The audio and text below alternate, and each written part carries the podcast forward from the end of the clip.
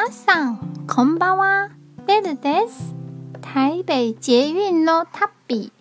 中は新路線、南西角です。駅から徒歩で10分くらいの場所に、缅甸街、ミャンマー街があります。ミャンマー、タイ、シンガポー、ナルト、東南アジアのグルメがいろいろ味わえます。